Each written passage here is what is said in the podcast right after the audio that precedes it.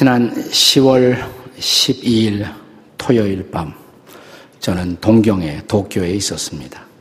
우리 교회 사역자로 수고하시던 조형원 목사님이 담임 목사로 섬기시는 동경 복음교회가 95주년 창립 기념 집회를 가졌습니다. 이 교회는 어, 일본에 최초로 생긴 한인 교회입니다. 어, 첫날 금요일 저녁 10월 11일 날 집회를 인도하고요. 매우 긴장된 가운데 그 다음 토요일 오전에 집회를 가졌어요. 어, 그 무렵 이미 벌써 모든 전철이나 기차, 비행기는 다 이제 예, 더 이상 교통이 운행되지 않고 중단되었습니다. 우리는 점심 직후에 교회에서 점심을 하고 나서 어, 제가 이제 호텔에 가는데 교회에서 도시락을 싸주더라고요. 왜냐하면 모든 식당이 다 오늘 오후에는 다 문을 닫는다고. 저희가 체크를 해보니까 제가 머무는 어, 호텔 식당도 저녁엔 다 문을 닫는다는 거예요. 미리 다 종업원들을 보냈다는 것입니다. 거의 100년 만에 음, 최대의 초강력 태풍 하기비스가 이제 동경에 상륙한다고 예고된 때문입니다. 호텔에 가서 기다리는데 오후 3시부터 이제 바람이 이렇게 서서히 불기 시작하더라고요. 조금 보통보다는 센 바람이다 생각했지만 저녁이 가까우면서 이제 마구 창틀이 흔들리기 시작해요. 밤 9시가 되자 창문이 찢어져 나가는 것 같은 굉음 소리가 막 몰아치기 시작했습니다. 예, 공포가 저에게도 밀려오더라고요. 밤 11시경에 갑자기 어, 호텔이 막 흔들려요. 전체를. 태풍만 예고받았지 예고되지 않은 어, 지진이 동경에서 멀지 않은 지바 앞바다에서 5.7로 발생했는데 그것이 어, 동경에 있는 호텔까지 흔들고 있었던 것입니다.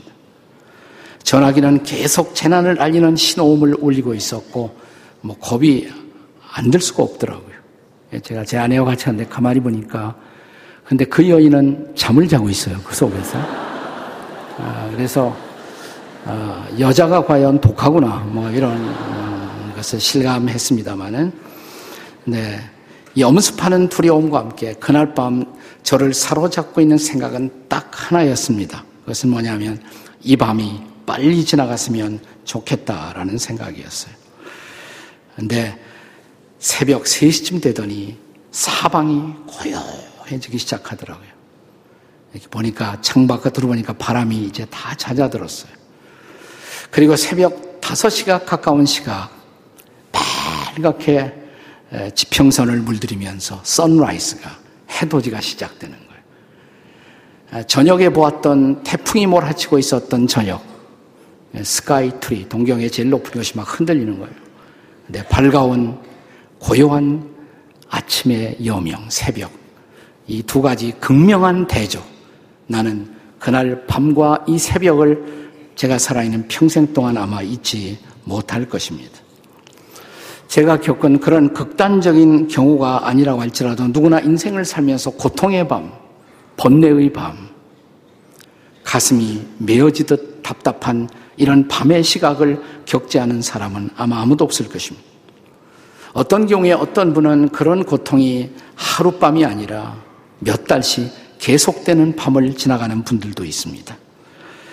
우리 신앙의 선배들은 우리의 육체뿐만 아니라 우리의 마음, 영혼까지 지치게 만드는 고통스러운 밤을 지날 때 이런 밤을 가리켜서 영혼의 밤, 어두운 밤, dark night of the soul, 영혼의 어두운 밤을 지난다 이런 표현을 썼습니다. 오늘 우리가 함께 읽은 성경 말씀에는 야곱이라는 사람의 이야기가 기록되고 있습니다. 고향을 떠나 자기 외삼촌 라반이라는 사람이 살고 있는 곳 하란 땅에서 타양살이 거의 20년을 보냈어요. 그리고 약간의 재산도 모았지만 자기가 고향을 떠날 때 속이고 떠났던 형님 아직도 복수의 칼을 갈고 있겠지. 그리고 모든 관계가 뒤틀린 친척들과의 관계 등 자기 인생 속에는 아직도 해결하지 못한 미해결의 숙제가 그의 마음을 괴롭히고 있었던 것입니다. 나는 이렇게 이 밤을 계속할 수는 없다. 그는 자신의 굴곡진 과거를 청산하고 남은 세월만이라도 당당하게 떳떳하게 새로운 미래를 맞이하고 싶은 그런 마음으로 자기의 가솔들을 데리고 귀향하기로 고향 가기로 결단을 내립니다. 드디어 가솔들을 데리고 고향 가까운 야복강이라는 강변에 도착했어요. 자기 가족들을 먼저 강 건너편으로 보낸 다음에 나는 조금 생각하는 시간을 갖겠다. 이 깊어가는 어두운 밤 자기의 미래를 고민하며 또 형님 만날 생각도 하면서 어두운 밤을 나루토에서 보내기 시작했을 때 하나님이 야곱을 주시하셨습니다. 맞아. 이 밤이야. 야곱을 사랑했던 하나님. 야곱의 변화를 위한 무대를 준비하십니다. 이 사람의 인생 가운데 새로운 아침을 선물해 주기 위해서였습니다. 지금도 어두운 밤을 지나고 있는 사람들을 새 아침으로 초대하시는 하나님, 그 하나님은 저와 여러분에게 우리가 필요한 새 아침을 어떻게 선물해 주실까요? 이 새 아침을 기다리는 분 계시지 않습니까? 하나님이 하시는 드라마의 손길, 그는 우리의 변화를 위해서 야곱에게 하셨던 것처럼 첫째로 우리를 홀로 있게 하십니다. 홀로 있게 하십니다. 오늘 본문 24절은 이런 말로 시작이 돼요. 야곱은 홀로 남았더니, 야곱은 홀로 남았더니, 이 홀로 있음의 자리, 이것이 변화의 자리가 된 것입니다. 오늘 우리는 현대 문명의 한복판에 살아가면서 좀처럼 홀로 있는 시간을 갖지 못합니다. 우리는 수많은 사람들에게 애워싸서 밀려가며 살고 있죠. 또 언제나 나에게 소리를 전달하고 있는 스마트폰, 인터넷, TV, 이런 기계들과 어울려서 우리는 인생을 살고 있지 않습니까? 우리는 집단 인생을 살고 있는 거예요. 우리를 지배하는 소위 집단 무의식에 묻혀서 우리는 그냥 다른 사람들을 흉내내며 우리는 그럴듯하게 살아갑니다. 우리가 쓰는 고상한 단어 가운데 인격이라는 단어가 있습니다. Person, 인격. 근데 아주 흥미로운 사실은 인격이라는 단어 person이 영어로 person이라고 하는데 페르소나라는 라틴어에서 나왔는데 그 페르소나가 가면이에요, 가면. 인격이라는 단어가 가면이라는 단어에서 나왔다. 흥미롭지 않습니까? 네, 그래서 본래 어, 헬라어로는 이것을 πρόσωπον이라고 말하는데 이 가면 배우들이 그때그때 자기에 주어진 역할에 따라서 쓰고 나오는 탈, 가면 그게 바로 페르소나예요. 페르소나. 어쩌면 인생은 자기에게 맡겨진 역할에 따라서 그때 그때 피곤한 연기를 하면서 탈을 쓰고 인생을 살다가 어느 날 갑자기 지쳐 주저앉는 인생. 우리 인생 이런 인생이 아닐까요? 이런 인생에게 언제 이 밤은 끝날까요? 새 아침이 정말 가능한 것일까요? 인간의 변화가 가능할 수 있다면 성경은 가르치기를 정직한 자기 대면에서 시작된다고 가르칩니다. 이 정직한 자기 대면의 자리, 옛날에 소위 영적 훈련을 하던 우리 선배들은 그런 자기를 대면하는 자리를 가리켜서 독고라는 단어를 썼어요. 홀로 독자에다 거한다는 거자, 영어로 solitude, 독고의 자리. 이것은 고독하고 달라요. 고독은 그냥 외로워서 있는 자리지만 독고는 의도적으로 선택한 홀로 있음의 자리. 나를 만나기 위해. 진짜 나를. 나 자신을 만나기 위해. 그리고 하나님을 만나기 위해서 선택한 홀로 있음의 자리인 것입니다. 그때 거기서 변화가 일어난다는 거예요. 우리가 복음서에 보시면 예수님은 아주 자주 한적한 곳을 찾습니다. 독고의 자리를 만들기 위해서죠. 우리가 한국인들이 애송하는 시 가운데 프랑스의 시인 구르몽의 낙엽이라는 시가 생각나는 지금 계절입니다. 이 시의 마지막 대목을 혹시 기억하시나요? 시몬, 너는 좋으냐? 낙엽 밟는 소리가.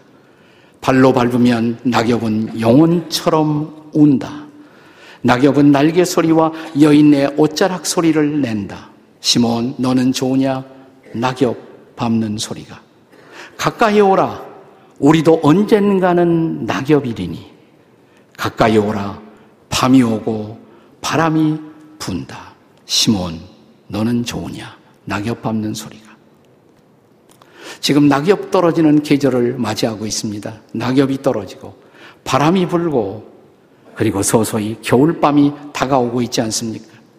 이런 시간이야말로 우리가 오래간만에 참으로 나 자신을 만나고 하나님을 만날 수 있는 독고의 자리가 아니겠습니까? 변화의 자리? 철학자 킬케골, 덴마크의 킬케골은 인생의 변화를 경험할 수 있는 가장 좋은 모습은 하나님 앞에 홀로 단독자로 설 때, 그때라고 말했습니다. aloneness before God. 하나님 앞에 홀로 있음의 자리. 그때 우리는 정말 인간은 변화될 수가 있다고, 성숙할 수 있다고. 오늘 저는 이 예배가 우리 중에 많은 분들에게 그런 자리가 되었으면 좋겠어요. 언제 여러분 자신 만나보셨어요? 오늘 진짜 나를 만나고 또 하나님도 만나기 위해서 그런 변화를 체험하기 위해서 오늘 홀로 있음의 자리로 초대된 것을 믿으시기 바랍니다. 물론 옆에 사람들 있지만 오늘만은 의식하지 마시고 하나님 앞에 자기를 생각하세요.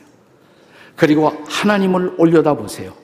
그리고 하나님의 음성도 들으시고 하나님의 손길을 경험하는 이 자리가 되시기를 주님의 이름으로 축복합니다.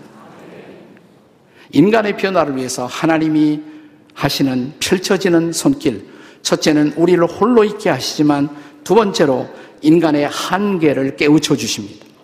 야곱에게도 그렇게 하셨어요. 자, 24절 보시면 여기 이런 말씀이 있습니다. 어떤 사람이 날이 새도록 야곱과 씨름하더라. 근데 이 어떤 사람이 야곱에게 씨름을 걸어왔던 어떤 사람이 쭉 오늘 본문을 읽다 보면 그것이 그냥 그 어떤 사람이 아니에요. 사람의 모습으로 등장하신 하나님이셨습니다. 자, 그러니까 야곱이 그와 더불어 씨름한 후에 나중에 그와 더불어 씨름했던 그 장소를 가리켜서 분이엘이라고 말합니다. 분이엘. 근데 그 뜻이 하나님의 얼굴이라는 뜻이에요. 내가 하나님을 하나님의 얼굴을 여기서 대면했다. 그러니까 이 싸움은 하나님이 야곱에게 걸어온 싸움이에요. 야곱이 보통 이 씨름에서 이겼다. 우리가 이렇게 말하는 경우들이 있지만 그것은 본문에 대한 피상적인 관찰입니다. 25절에 보시면 이 씨름에서 야곱의 허벅지 관절이 나갔다 그랬습니다. 히프에 조인트가 나가버린 거예요, 그냥. 하나님이 결정타로 야곱의 급소를 치셨고 야곱은 넉다운 돼서 쓰러져 버린 것입니다. 이제 그 다음에 전개되는 27절에서 하나님이 뭐라고 말하는지 보세요. 자, 이 쓰러지는 야곱에게 하신 말씀이에요. 27절 다 같이 시작. 그 사람이 그에게 이르되 내 이름이 무엇이냐? 그가 이르되 야곱입니다. 여러분 하나님이 전능자라면 전지하시다면 야곱이라는 사람이 이름을 몰라서 물었을까요? 내 이름이 뭐냐? 근데 거긴 중요한 의미가 있어요. 야곱은 지금까지 자기 이름처럼 살아온 것입니다. 그의 이름을 상기시켜 주므로 지금까지 살아왔던 자기 실존의 모습을 상기시키고자 하는 것입니다. 예, 제 이름은 야곱입니다. 야곱이라는 말의 뜻은 본래 틀어쥔다, 빼앗다 이런 뜻이 있어요. 그가 쌍둥이로 태어나는데 형님의 발꿈치를 틀어지고 태어났다. 이것은 운명적인 그의 인생의 실존입니다. 평생이 계속 틀어쥐는 인생, 빼앗는 인생, 자기의 목적을 위해서 수단과 방법을 가리지 않는 인생. 자, 쌍둥이인데 동생으로 태어났거든요. 근데 고대 세계에서는 이 장자에게 모든 특권이 있었습니다. 근데 장자가 못된 것이 한이었죠. 근데 어느 날 형님 에서가 사냥 갔다 와서 배고픈 절묘의 타이밍을 이용해서 팥죽 한 그릇을 가지고 형을 유혹합니다. 그 장자권 팔라고. 그 장자권 빼앗았어요. 성공한 거죠. 성공했어요. 또 이 사람이 사랑했던 여인이 있었습니다. 라헬.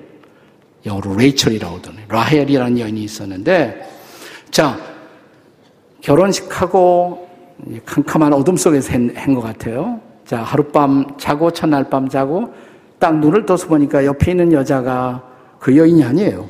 라헬이 아니라 레아였습니다. 언니 레아였습니다. 이 무슨 운명의 장난이겠습니까? 네. 하지만 포기할 수 있는 야곱이 아니에요. 자기 장인에게 계속 일을 해서 7년 동안 열심히 일을 해서 드디어 라헬까지 자기 아내로 삼았던 사람, 한다면 하는 사람, 불가능이 없었던 사람, 그러나 그런 인생의 과정에서 그는 욕심으로 욕망으로 자기 인생을 물들이고 있었던 것입니다. 물어요. 내 이름이 뭐냐? 야곱입니다. 그렇지. 내 이름이 너야. 너는 이름처럼 살아왔어. 사랑하는 여러분, 모든 인생의 실존적 딜레마는 우리가 자기 자신을 모르고 산다는 것입니다. 혹은 자기 자신을 잊어버리고 산다는 것입니다. 그래서 우리가 잘 아는 저 유명한 고대 철학자 소크라테스는 유명한 명언을 말했잖아요. 뭐라고 그랬어요? 내 자신을 알라. 저는 이것이 소크라테스 복음이라고 생각해요. 내 자신을 알라. 국어 선생 같으시면 내 주제를 알라 이랬겠죠. 지리 선생 같으면 내 자리를 알라 그랬을 것이고 수학 선생님이면 내 분수를 알라 그랬을 것입니다. 역사 선생이면 내 과거를 알라, 히스토리를 알라 그랬을 것이고, 미술 선생님 같으면 내 꼬라지를 알라 그랬을 것입니다. 네. 자, 성경은 한마디로 이 말을 내가 죄인됨을 알라. 내가 하나님 앞에서 죄인됨을 알라. 자, 내 이름이 뭐냐? 이것을 물으심으로 정말 이름처럼 살아온 야곱. 네, 제가 야곱입니다. 이 고백을 하는 순간, 그래, 나는 야곱이야. 무슨 말이에요? 나는 죄인이에요. 나는 욕망으로 내 인생을 물들였던 그런 사람입니다. 저는 죄인입니다. 이 고백을 하는 것이에요. 오늘 저와 여러분도 이 고백이 가능할까요? 이 고백 없이 새 아침은 올 수가 없습니다. 자, 홀로 있게 하시고 인생의 한계를 깨우쳐 주신 하나님. 세 번째로는 하나님만 혹은 하나님 한 분만 의지하게 하십니다. 야곱은 처음 이 깊은 밤 나루터에서 자신을 공격해 왔던 어떤 사람, 그가 처음에나마 나루터에 놀고 있었던 조폭, 깡패라고 생각했을지 모릅니다. 그게 자기를 지키기 위한, 디펜스하기 위한 그런 사투를 벌였을 것입니다. 그러나 이렇게 싸우다가 어느 한순간 결정적으로 자기가 쓰러지면서, 아, 이건 하나님이야. 나를 치신 분, 이분은 하나님이실 거예요. 자, 야곱은 자기의 욕망을 성취하기 위한 이기적인 인생을 살아오면서도 늘 마음속에 이런 생각이 있었을 거예요. 내가 이렇게 살다가 하나님이 계시다면 내가 한 대 얻어맞지. 아마 이런 생각이 있었을 거예요. 드디어 급소를 맞고 쓰러지는 순간 그의 입술에서 외마디 비명처럼 나온 말. 아마 야곱이 우리 시대의 사람이었다면 뭐라고 했을까요? 쓰러지면서. Oh my God 그랬을 거예요. Oh my God. Oh my God. 하나님, 오 하나님. 네. 자, 그런데 더 흥미로운 것은 그가 쓰러지면서 자기의 급소를 쳤던 그분을 붙들었다는 것입니다. 붙들고 늘어졌어요. 그리고 희한한 요청을 합니다. 그 요청이 바로 26절의 말씀입니다. 26절 다 같이 읽겠습니다. 시작. 그가 이르되 날이 세려하니 나로 가게 하라. 야곱이 이르되 당신이 내게 축복하지 아니하면 가게 하지 아니하겠나이다. 도대체 이 순간 야곱이 구한 축복이 무엇이었을까요? 뭐 집 한 채 그런 축복을 달라고 구했을까요? 더 많은 물질이었을까요? 아니면 더 많은 파워? 아니면 고향에 돌아가서 새로운 삶의 터전, 인기를 구했을까요? 사실 지금 이 정황은 그런 거 생각할 정황이 아니죠. 자기의 목숨을 지키기 위한 싸움을 했으니까. 근데 상대방이 하나님이라는 것을 알아차린 순간 그가 구했던 축복, 저는 이 축복을 존재론적인 축복이었다 이렇게 말하고 싶어요. 무슨 말입니까? 이런 의미였을 것입니다. 하나님, 나 이제 하나님 도움 없이는 못 살아요. 나 이제 하나님의 긍휼, 하나님의 자비, 아니면 나는 이제 살 수 없는 자예요. 하나님, 나 하나님 없이 못 살아요. 이런 존재론적인 축복, 나 하나님 떠나서 살 수가 없다고. 그리고 하나님을 의지하는 것이에요.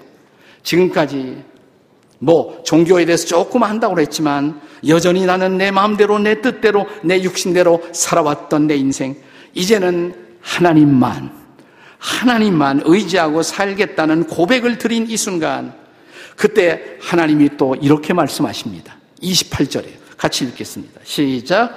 그가 이르되 내 이름을 다시는 야곱이라 부를 것이 아니요 이스라엘이라 부를 것이니 이는 내가 하나님과 및 사람들과 겨루어 이겼습니다. 근데 하나님을 신뢰하고 붙드는 순간 하나님이 주신 말, 나를 축복해 주세요. 하나님 아니면 못 살아요.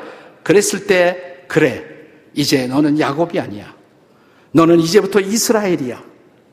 새 이름을 주신 거예요. 이스라엘. 그 뜻이 뭘까요? 성경학자들은 두 가지로 그 뜻을 말합니다. 하나는 뭐냐면 이스라엘 할 때 엘이 하나님이에요. 이스라, 스라란 말은 통치한다. 하나님이 통치한다. 하나님이 다스린다. 이제 내 인생은 내 스스로 사는 것이 아니라 내가 통치하고 내가 다스릴 거야.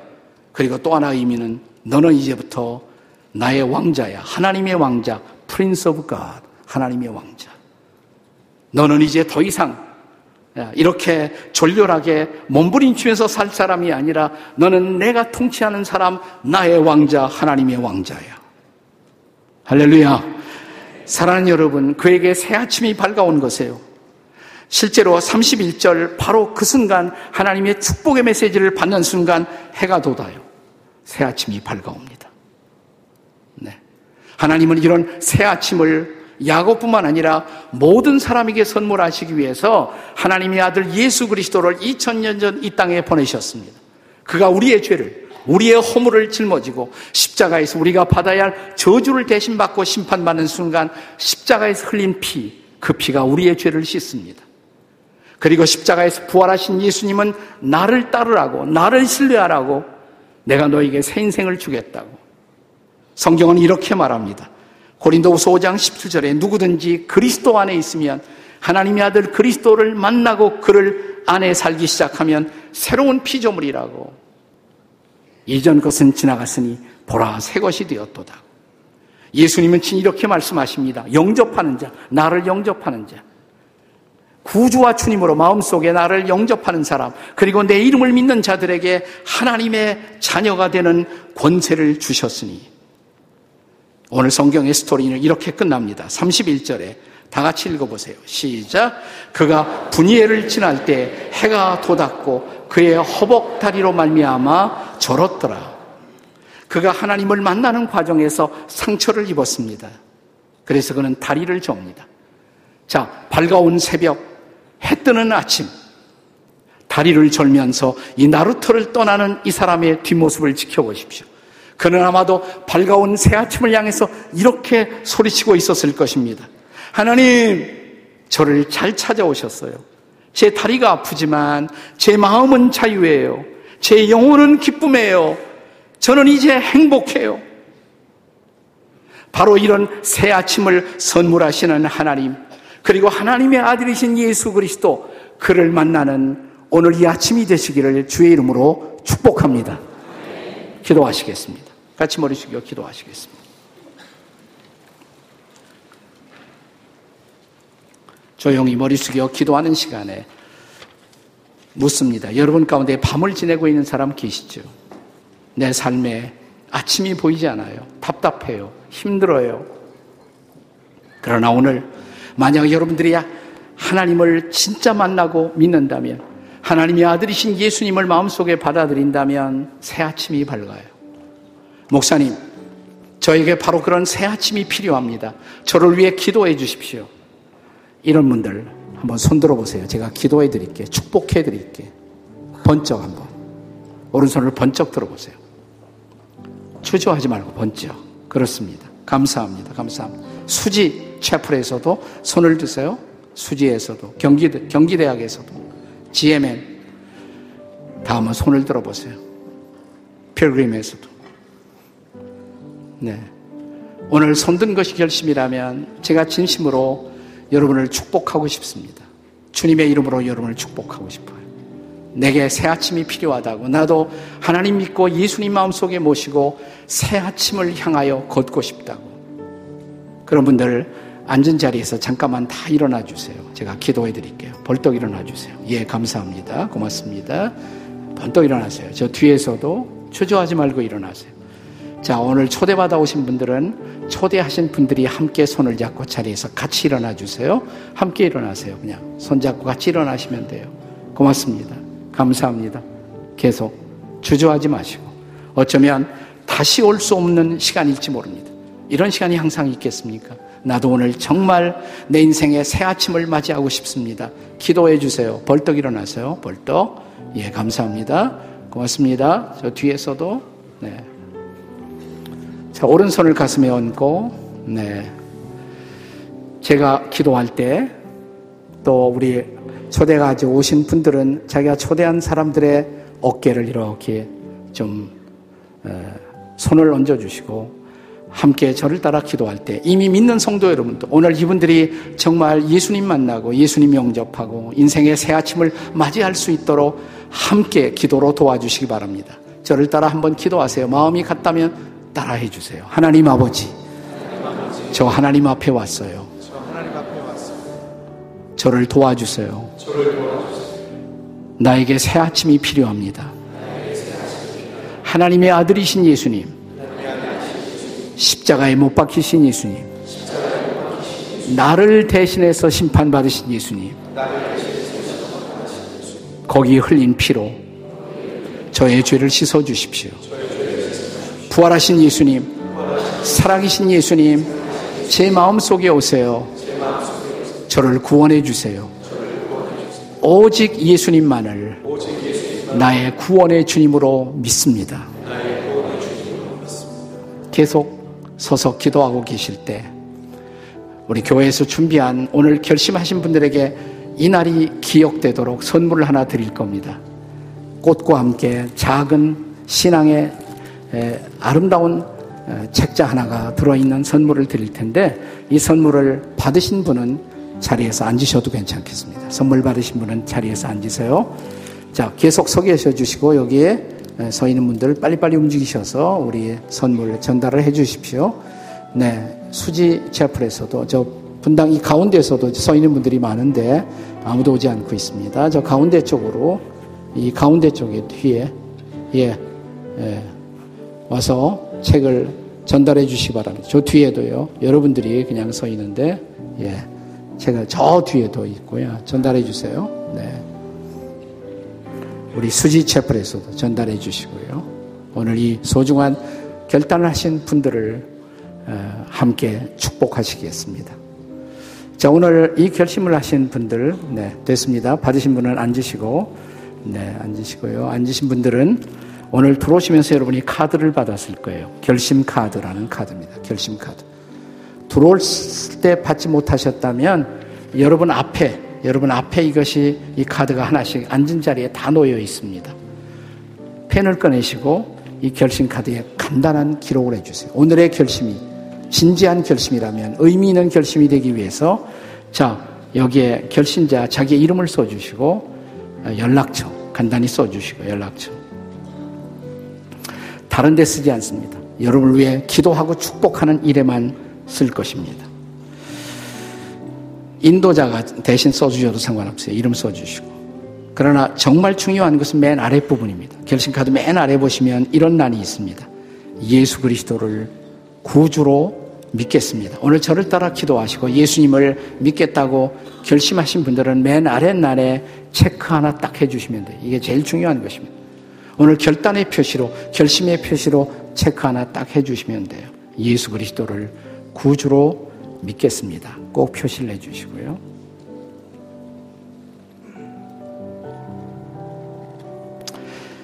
자, 하신 분들을 위해서 제가 기도하겠습니다. 하나님 아버지, 오늘 내 인생에 가장 중요한 결단을 내린 모든 분들을 축복하시고, 이 결심이 진심이었다면, 이제 인생의 주인 대신, 새로운 주인 대신 주님께서 저들의 삶을 인도해 주시옵소서. 새 아침을 향해 걸어가게 도와 주시옵소서. 인생의 모든 어두운 밤을 물리쳐 주시고 밝은 새벽의 빛을 허락해 주시옵소서. 오늘 이 결심 카드를 기록하신 분들은 이따 나가시면서 카드를 직접 안내하는 분들에게 제출하셔도 좋고요. 아니면 그냥 앉은 자리에 그냥 이 카드를 놓고 가셔도 저희가 수고해서 기도실에서 여러분을 위해서 기도하는 일, 네, 우리가 이 카드를 사용하게 될 것입니다. 오늘 이 모든 축복의 자리에 동참한 사람들을 하나님이 기억하시고 친히 저들의 인생의 길에 영적인 가이드로 인도자가 되어 주시옵소서. 예수님의 이름으로 기도합니다. 아멘. 우리 자리에서 다 일어나셔서 우리 마지막 찬양 당신은 지금 어디로 가나요? 우리 힘차게 기쁜 마음으로 우리 박수하시면서 부르시겠습니다.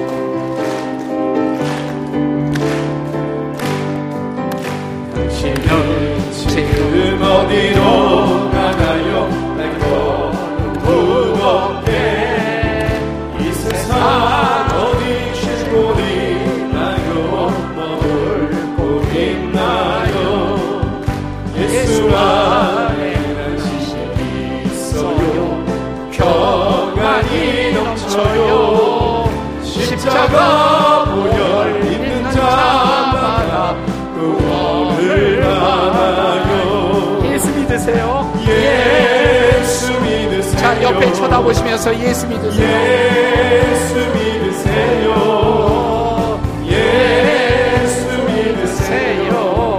예수 믿으세요. 당신은 오늘 누굴 만나나요? 위로 만나나요